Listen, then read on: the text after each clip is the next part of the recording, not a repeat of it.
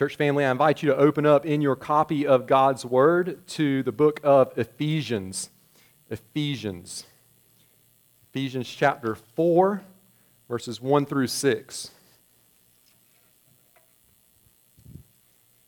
Ephesians chapter 4, verses 1 through 6.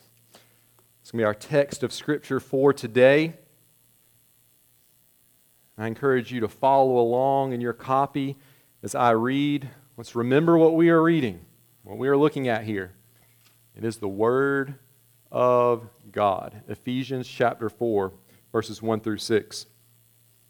I, therefore, a prisoner for the Lord, urge you to walk in a manner worthy of the calling to which you have been called, with all humility and gentleness, with patience, bearing with one another in love, eager to maintain the unity of the Spirit in the bond of peace. There is one body and one spirit, just as you are called to the one hope that belongs to your call, one Lord, one faith, one baptism, one God and Father of all, who is over all and through all and in all. This is the word of the Lord for his church today. The title of our message is Walking in Unity, Ephesians 4 1 through 6. We come, church family, today to this second main section of Paul's letter to the Ephesians. It actually also happens to be the, the second half. The book of Ephesians really divides up fairly nicely. Chapters 1 through 3 is the first section, and chapters 4 through 6 uh, um, is the second section. In chapters 1 through 3, Paul explained God's work of salvation, and he explained what is true of those who are in Christ. If you want to know Uh, what God's work of salvation is, read Ephesians chapter 1, 2, and 3. And then in chapters 4 through 6, the section that we're getting into today, Paul instructs the believers how they are to live in light of God's work of salvation, in light of who they are in Christ. Perhaps we could say it this way. If we wanted to put it really simply, chapters 1 through 3 focuses on God's work, and chapters 4 through 6 focus on our work. Now, that might be oversimplifying it just a little bit because even as we work, it is God who is at work in us. But chapters 1 through 3 focused on what God has done to save us, and then chapters 4 through 6, what we now do as people who are saved. And the first work that Paul addresses that we are to be engaged in as people who have experienced God's salvation is this work of maintaining the unity that exists in the body of Christ. Church, Ephesians chapter 4, verses 1 through 6 teaches us this how we live matters, and it matters that we live in unity. How we live matters, and it matters that we live in unity. Really, that first part of that uh, main idea statement, how we live matters, it's kind of the main idea for all of chapter 4, 5, and 6. Every main idea statement that I may share with you uh, for every passage in chapters 4 through 6 could begin with those words How we live matters. Again, whereas chapters 1 through 3 focus on what we must know and believe about God and salvation and about ourselves, chapters 4 through 6 focus on how that knowledge and those beliefs concerning God's work shapes our day to day lives. And the shaping effect is not unimportant. The practical side of the beliefs that we have it's not something that's just optional, that's there if we want to engage in them or not. Paul devotes half of his letter to instructing the believers how they are to live. Now, I want to share with you today three main truths from this passage, from verses 1 through 6. The first truth is really going to be an introduction to all of chapters 4 through 6. We need to spend a few minutes thinking about the general scriptural principle, the general scriptural teaching that how we live actually does matter.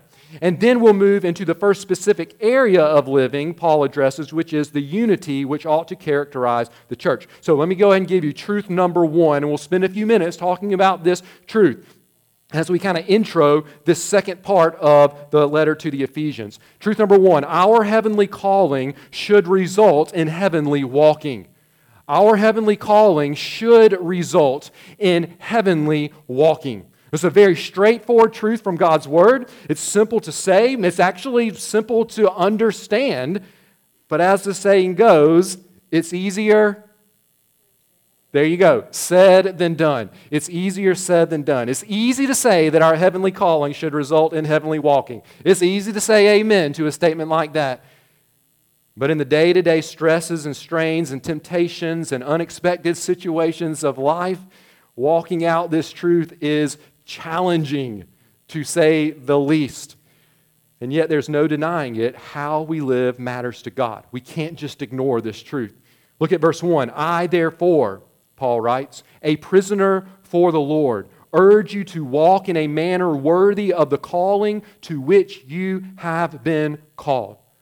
As we jump into this verse, and we're going to spend some time on just this verse because it's so very important. There's two key words that I want you to notice initially. Um, every word is important, but I want you to notice these two words. First, I want you to notice the word therefore.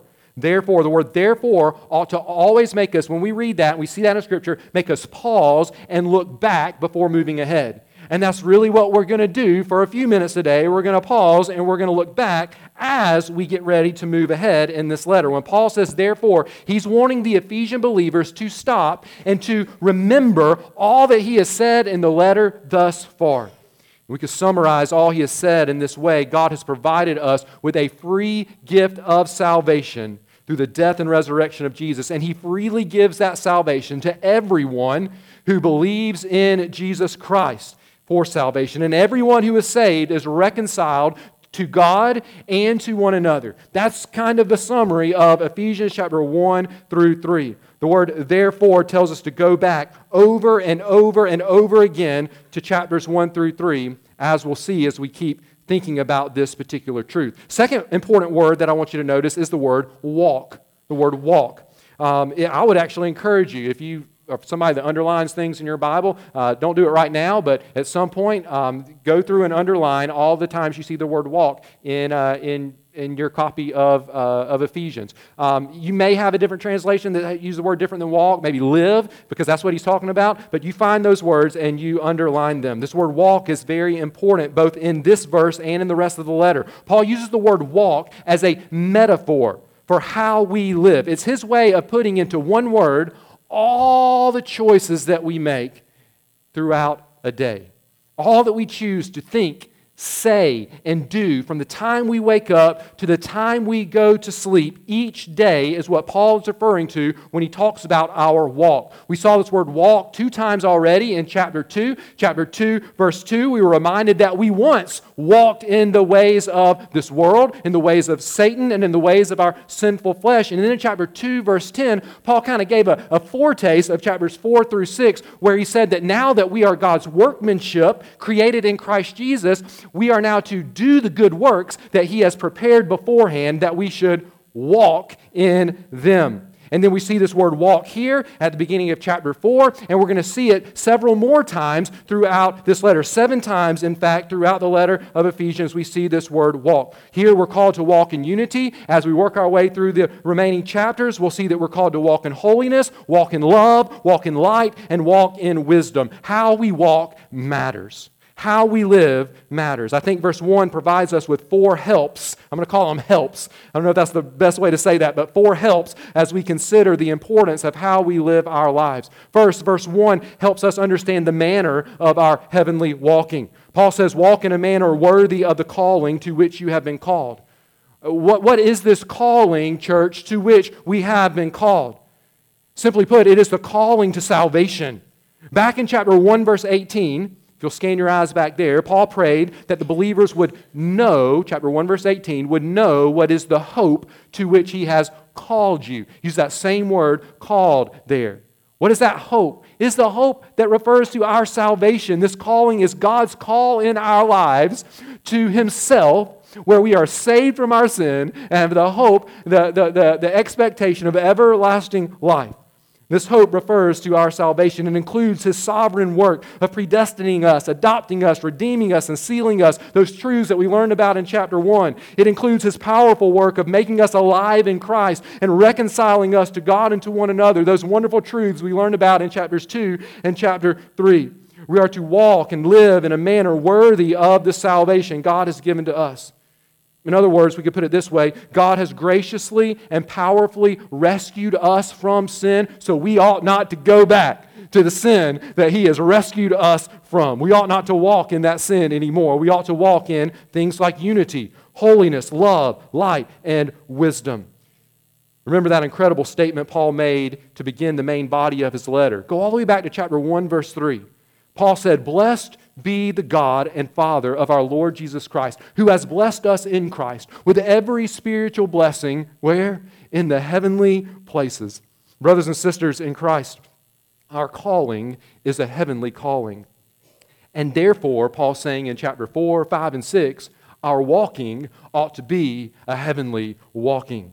It ought to be evident in the way we treat our siblings, in the way we treat our parents, in the way we treat our children, in the way we treat our spouse, in the way we treat our neighbor, in the way we treat a coworker or a classmate, in the way that we respond to temptations such as temptations to sexual immorality, which Paul will talk about in this letter, in the way that we respond when someone hurts us, in the way that we spend our money, in the way that we work in our jobs, in the way we react when someone tells a dirty joke, in what we allow our eyes to see and our ears to hear.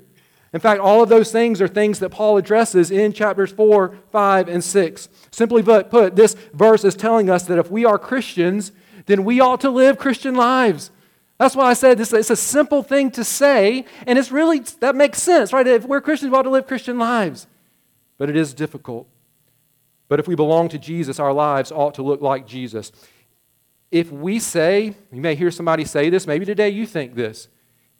We say it doesn't really matter how I live, all that matters is that I believe in Jesus and I've been saved, and I know that I'm going to heaven when I die, doesn't matter how I live.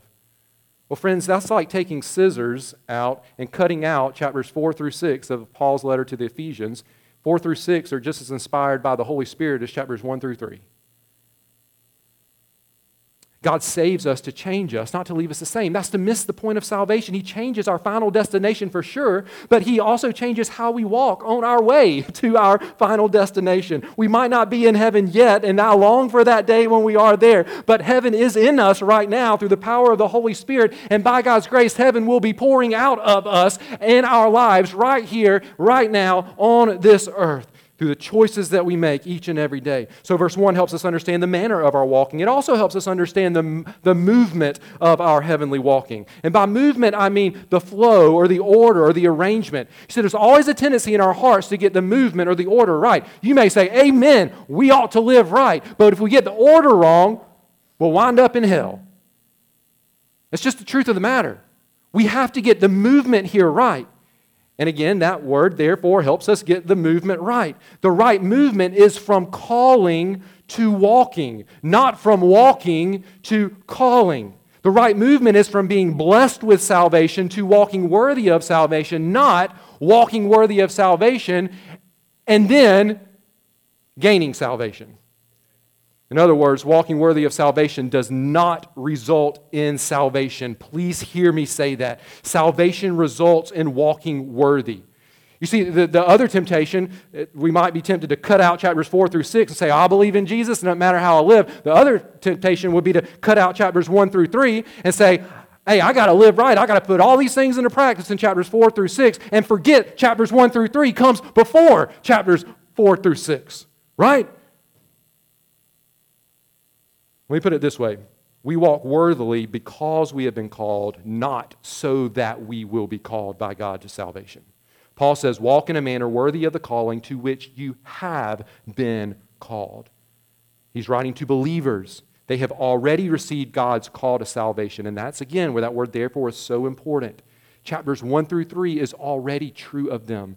They have realized that they can never earn God's love. And so they have turned from their sin and turned to Jesus. And now, in light of God's work of salvation in them, which was a free gift, now they can and should and desire to do good works. Remember chapter 2, verses 8 and 9. We are saved by grace through faith, not as a result of our works. The movement, the right order is this believe in Jesus for salvation and then live to please God, not the other way around. So let me pause right here because I think there's a lot of people, a lot of people around us, maybe it could be someone here today, that have this order wrong. And, and I, can't, I can't walk past a passage like this and not just pause and, and give you opportunity to think about you and your life. If today you are trying to walk worthy of God, worthy of salvation, in order to earn God's love, in order to earn salvation, please stop doing that. It's like running into a million mile an hour wind. Not only are you not going to make any progress, you're going to end up going the other direction. Don't do that. Turn from your sin by turning to Jesus. Ask Him to do for you what your good works will never be able to do for you. Receive through faith in Jesus God's free gift of salvation. Believe in Him. Receive that gift and be saved. And then, then you can and you will walk worthy of the calling to which you've been called. So, verse 1, we see the right manner of our walking, we see the right movement of our walking. We also, uh, this verse also helps us understand the right means of our heavenly walking as Christians. Remember what we said earlier walking, walking according to the calling to which God has called us, it is not easy. Easy to say, not easy to do. So, where is it, Christian, that we find the power and strength to fight against temptation, to not walk according to the calling to which we've been called? Again, we go back to chapters 1 through 3. We go back to the truth of the gospel. The gospel, as explained in chapters 1 through 3, is not only the means by which we are saved, it is the means by which we continue to then walk according to the calling to which God has called us. Church, even though we're finished with Ephesians chapter 1 through 3 as far as sermons go in our series through uh, the, the, the, the book of Ephesians, we're not, we can't be done with chapters 1 through 3 in a way that we just forget about them. Please hear me loud and clear. Hear Paul loud and clear. Hear the Holy Spirit who is inspiring Paul to write this loud and clear. Therefore, it means, Christian, go back to the gospel over and over and over again. We're never finished learning about, meditating upon, and needing to be reminded of God's work of salvation. Before every chapter, before every passage, before every verse in the rest of Ephesians, go back to the gospel and hear God say, Therefore, live this way. Therefore, do this. Therefore, don't do this. We don't just need chapters 1 through 3 to get saved. We need chapters 1 through 3 to live as saved people. The gospel is the most important thing that lost people need to hear, and the gospel is the most important thing that saved people need to hear. It is the means of our heavenly walking. And, and then, fourth, I told you four things under this first truth. The fourth thing, understand, we can understand from verse 1 the right motivation of our heavenly walking. We, got the, we know the power. The power is going to come from the Holy Spirit by the gospel living in us. But are you ever like me where you just kind of don't want to? right? It's hard, and you know that God will give you strength, but oh, it, it, it, sometimes it can kind of feel burdensome. Let's think about that for a moment. What is it that is going to motivate us to walk worthy of the calling to which we have been called? What is it that's going to motivate us to tell the truth when lying would be so easy in that situation? What's going to motivate us to forgive when holding a grudge seems like the fair thing to do? What's going to motivate us to sacrificially love your wife or respectfully submit to your husband when she or he hasn't been very kind to you that day? What's going to motivate us to speak words to your child, to our children that build up rather than tear down when you've gotten on my very last nerve, you pushed my last button, all you've done is disobey? What in that moment is going to motivate us to speak words that build up rather than tear down? What's going to motivate us to work hard and diligently for a boss that might be harsh and overbearing? What's going to motivate us to stand firm against the schemes of the devil when everyone around us seems to be having so much fun just giving in to his schemes? Again, all of those things come from chapters 4 through 6. This is the walk that is worthy of our calling. And sometimes we just don't want to. It's not easy. So, what's going to motivate us? Guess what word I'm about to say again? Therefore. Therefore, therefore. It's there for a reason. Our motivation is chapters 1 through 3. Our motivation is God's work of salvation. Our motivation is the gospel. We walk worthily out of an overflow of thankfulness and praise to God for his amazing gift of salvation. We walk through chapters 1 through 3 and we're so overwhelmed with how much God has loved us, it leaves us saying, I don't want to do anything but live for the glory and the honor, to walk worthy of this calling to which you have called me. Yes, walking worthy of the gospel is hard, but it is not burdensome. Living for the glory of God only becomes burdensome when we lose sight of chapters 1 through 3. When we lose sight of the gospel. The commands of chapter 4 through 6 will only be burdensome if we forget about that good and gracious and mighty and powerful work of God that we have been studying and meditating upon in chapters 1 through 3. The reality is that the world around us will not like it when we walk heavenly. It's going to be hard, which sometimes makes us not want to, want to walk that way. Proof and point is Paul himself. In verse 1, Paul reminds them that he is a prisoner. He's already told them that once in chapter 3. Now he reminds them of that again. He's a prisoner for the Lord. His, his imprisonment is a result of following Jesus, of walking worthy of the calling to which he had been called.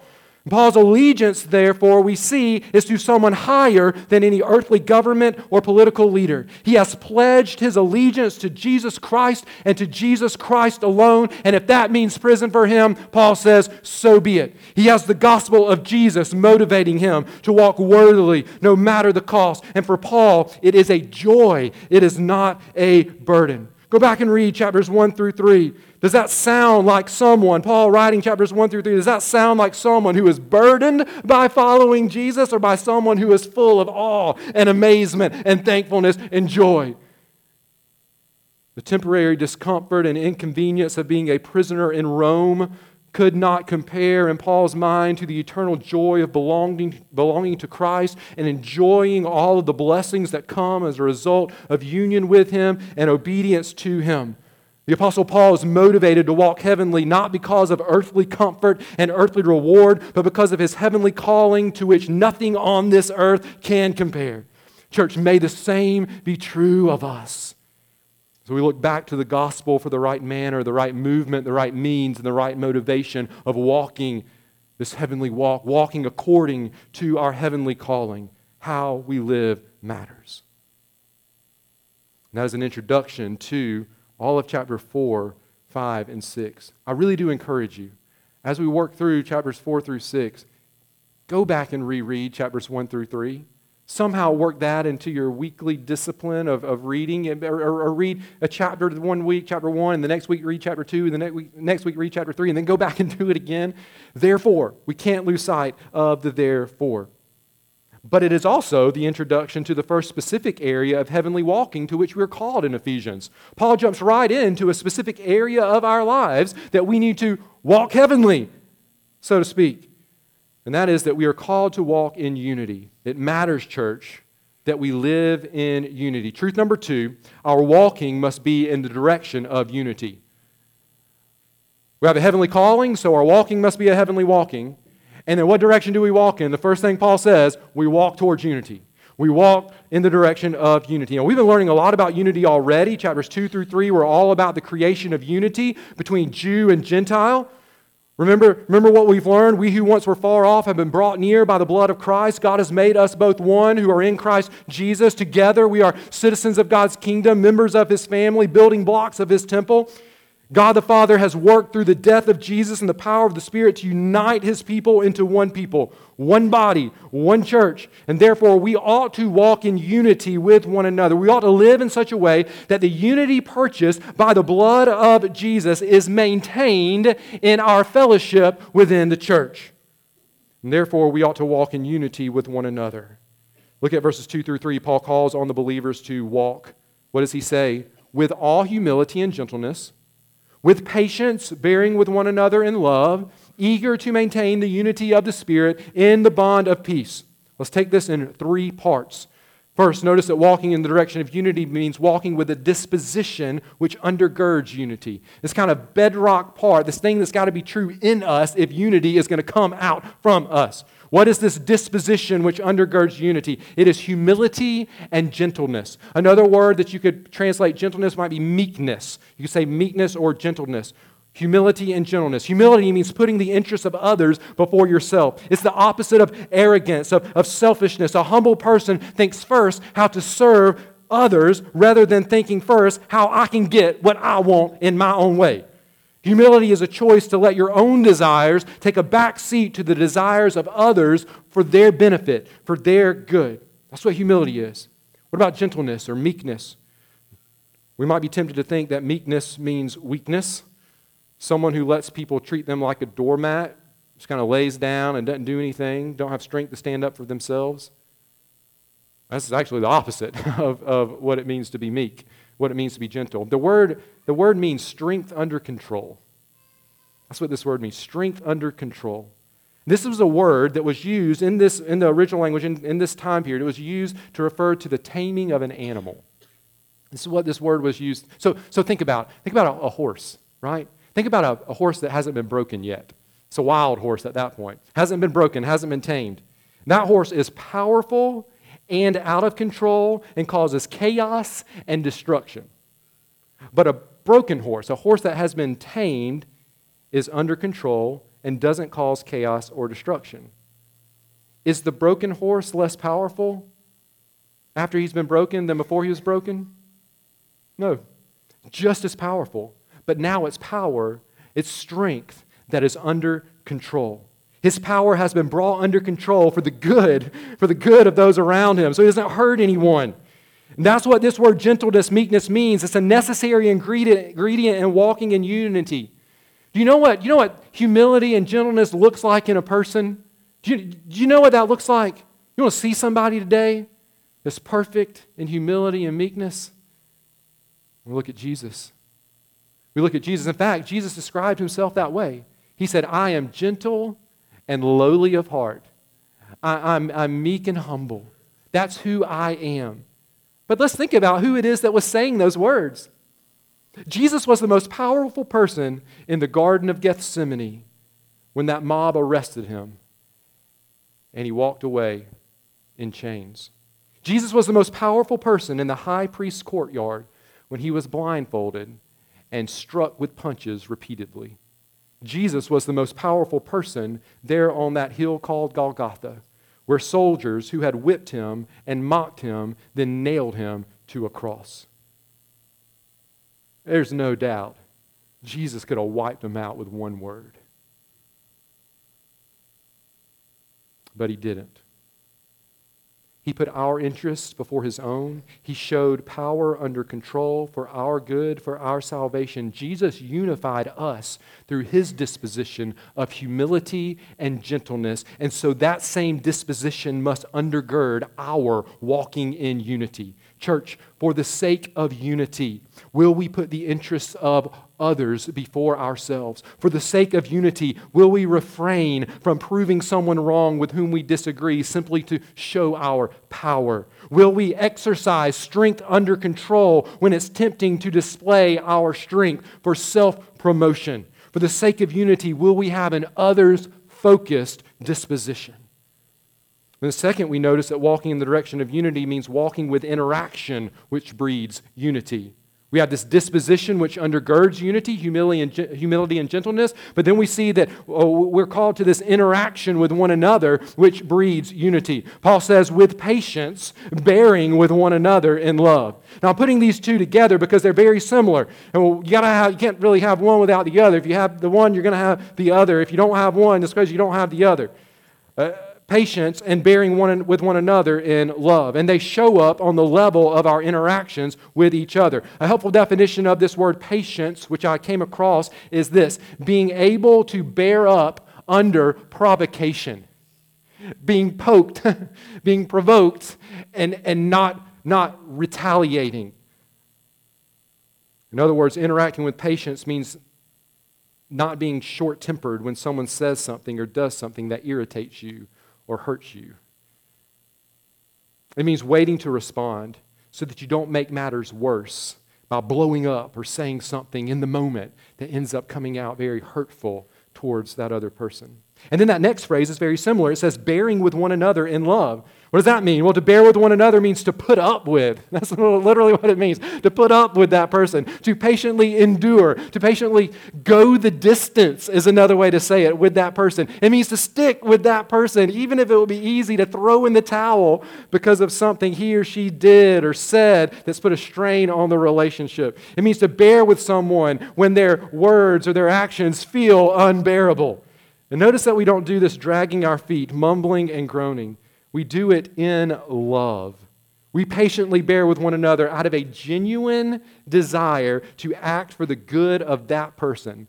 In that moment where it's so easy to think about me, myself, and I, how I feel, how that person has hurt me, to bear with them in love is to actually turn it around and with humility and meekness, think about them and what is good for that person. It's a good place, I think, to be reminded of Paul's prayer at the end of chapter 3. We studied it last week Remember, he prayed that we would be strengthened with power through the Holy Spirit to be able to comprehend Christ's love. Church, that was not just a pie in the sky prayer. It wasn't just a, a, a, cool way of ending the first section of his letter. He prayed that prayer with the heavenly walk of chapter 4, verses 2 through 3 in mind. He prayed that prayer knowing that there were people who even, even who professed faith in Christ who didn't like him. Go read uh, Philippians chapter 1. There were people who were preaching Christ out of rivalry towards him. They were preaching Christ in a way to make him angry. He experienced this. He experienced hurtful words within the body of Christ. That was not just a pie in the sky prayer. It is a prayer that we pray to help us when we are in the trenches of dealing with someone who has hurt us, and yet, for the sake of unity, we know that we're not to retaliate in anger, but bear with that person in love. The only way we can do that is if we know the love of Christ. The only way we're going to walk heavenly in those situations is to know the, the love that came from heaven. To walk in the love of Christ as we interact with those who, in that moment, don't deserve to be shown love, we must remember that we too have been shown a love that we absolutely do not deserve the love of Jesus. And when our interactions are characterized by patience and by bearing with one, one another in love, our interactions will breed unity within the body of Christ. Of course, the opposite is the case as well. When we don't interact this way, when we don't walk this way, when we are short tempered, when we're quick to gossip because somebody hurt us, so we gossip about them, or we're quick to throw hurtful words back at that person, we can only expect the opposite of unity. We can only expect division within the church. Third, in this thinking about um, uh, thinking about this unity, this direction of unity, this passage also teaches us that we are to have this aspiration to maintain unity, right? So, so we see this disposition of, of, of under, that undergirds our, our unity, that humility and that meekness. And then, and then we see the, that patience and bearing with one another in love. That's that interaction with one another. It's going to breed the unity. But then this, this passage also teaches us to aspire to maintain unity, right? We need to make sure we notice what Paul is assuming and that is going to happen among God's people. Like, the, Think about what Paul is assuming here. He is assuming that there are going to be times when our walk is not very heavenly. He, he's assuming that there will be times when, when we are arrogant and harsh and hurtful towards one another. And he's assuming that because he knows that although we have been sealed for heaven, we are not there yet. Although the power of sin over us has been destroyed, the presence of sin still remains. Although we have been ripped out of Satan's grip, go back and read chapter 2, verses 1 through 10, we can still fall prey to Satan's temptations. Go read chapter 6, the last half. As he will say in verse 13 of chapter 4, there is still some maturing that needs to take place within the body of Christ, within our lives as Christians, within the church. And remembering this, remembering kind of what we can expect is going to happen it's going to help us not be surprised when, the bro- when a brother or sister in Christ hurts us. Listen, they're not perfect in their walk, just like you're not perfect in your walk, just like I'm not perfect in my walk. And so we don't want that to happen, but we shouldn't be shocked when those things happen. When someone says something that, that rubs us the wrong way, that hurts. Listen, we're all works in progress. But remembering our imperfection also helps us not become lazy. Instead, it'll help us aspire to maintain unity because we know there's still work to do. There's still progress to be made. When you aspire to something, you long for it so much that you do whatever it takes to attain it. And that's what we're called to in verse 3 eager to maintain the unity of the Spirit in the bond of peace. That word eager means to be zealous, to enthusiastically go after something, to make every effort to go in that direction. Church, we are to make every effort to maintain the unity of the Spirit, the unity that God Himself created in us by the power of His Spirit, who unites us through the blood of Christ to our Heavenly Father. If unity takes patience and forbearance, then that's what we do. If unity takes forgiveness, that's what we do. If unity takes keeping our mouth shut in a certain situation, that's what we do. If unity takes humbly apologizing for something that we've done wrong, that's what we do. And we do as we remember the bond of peace which unites us is the blood of Jesus. Maintain the unity of the Spirit in the bond of peace. Again, we go back to chapter 2. We've been brought near by the blood of his cross, for he himself is our peace, who has made us both one, that he might create in himself one new man in place of the two, so making peace that word bond there, in the bond of peace, is the same root word that Paul uses to describe himself as a prisoner. And as I was thinking about that, I couldn't help but think that perhaps it's almost as though Paul reminded them of his chains as an illustration to then say they have been chained to one another in the bonds of peace. And instead of pulling against the chain of that unity, they ought to make every effort to polish it to preserve it, to maintain it. For that bond of peace was purchased by the blood of Christ. It is a precious, precious thing. Brothers and sisters, our heavenly walking must be in the direction of unity within a, in the church, and it is worth every bit of effort that it takes. The world is watching, and Jesus said that the world would know that we are his disciples by the way that we love one another. By God's grace, may He give us the strength to have that disposition which undergirds unity, that interaction with one another which breeds unity, and the aspiration to maintain unity. Now, perhaps you're wondering why unity is so important in the church. Why, why is that so important? Oh, we could, we could take a long time and we could list all sorts of reasons. In fact, I've mentioned a few of those as we've, as we've been walking through here. But Paul gives them one reason. He gives them one really important reason in verses 4 through 6. Why is unity among God's people so important? It's because of the unity of God.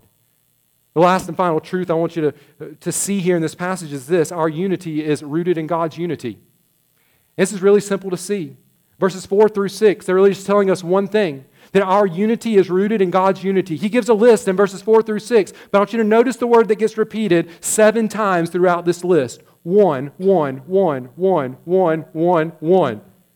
There is one body and one spirit, just as you were called to the one hope that belongs to your call, one Lord, one faith, one baptism, one God and Father of all, who is over all and through all and in all. What is the point of that list in verses 4, 5, and 6? It is to highlight the unity of God. God has united his people. Why? Because he is a united God. We are to pursue unity because God is united. He is united in who he is, and he is united in what he has done. If you examine this list, you could put each of these words into one of two categories the category of who God is, and a category of what God has done. This list contains the three persons of God, and it contains the plan of God's salvation. We see one Spirit in verse 4, one Lord. That's what Paul uses, a word he uses to talk about Jesus in verse 5. And we see one God and Father in verse 5. Paul mentions in, verse, uh, in, each person of the Trinity, and he does so in a way that highlights their unity and thus our unity. If we have been sealed and filled with the one Spirit, and believed and submitted our lives to the one Lord Jesus, and if we have been adopted by the one Father, and if that Father, Son, and Spirit are actually all one united God, then by all means, we who belong to God ought to walk as one, ought to walk in unity. And then notice those other words. One body refers to the church, the people who have been saved. One hope is referring to our salvation. We already talked about that. Paul repeats those words, calling and called. One faith is the doctrine of our salvation. One baptism is the inward cleansing as the Holy Spirit fills us, along with that outward symbol, that sign. We go into the water and we come up again as a symbol of salvation. Put all those things together body, hope, faith, and baptism. What do you have? You have God's work of salvation. That's what you have. And so, if God has only one plan of salvation, then by all means, we who have entered into this one salvation ought to walk as one. We ought to walk in unity. There is one God, there is one plan of salvation. Therefore, our unity is rooted in God's unity, which means that if we as Christians choose not to walk in the direction of unity, we're walking away from God. Church, let's not walk away from God. Let's walk in the direction of gospel unity. Let's let the gospel of Christ permeate every area of our lives so the unity of heaven will pour out of us like a fountain in a desert. The world is dry around us. They need to be made alive in Christ, and they will be attracted to Him as they see our unity with one another. What is it today, Christian, that you need to do to maintain unity in the body of Christ? Will you put it off? Will you do it half heartedly, dragging your feet? Or will we do it eagerly? Will we eagerly do what is necessary to maintain the unity of the Spirit in the bond of peace? Church, how we live matters, and it matters that we live in unity. Would you pray with me? Father, we thank you for this passage of your word. Thank you. We get to spend some time today examining your precious word. Father, thank you for the gospel that calls us to salvation. Thank you for the gospel that shows us how we are to live, that gives us the strength to live out the calling to which you have called us. Thank you for the gospel of Jesus that forgives us when we fail you. Father, help us to consider our lives today. Have we trusted in Jesus Christ for salvation? If we have, are we living out that salvation in every area of our lives? And specifically today, are we living in unity? Father, help us examine our hearts. Show us any sin that's there. Help us to run to you for forgiveness. And help us to run to you for the strength to walk in your unity.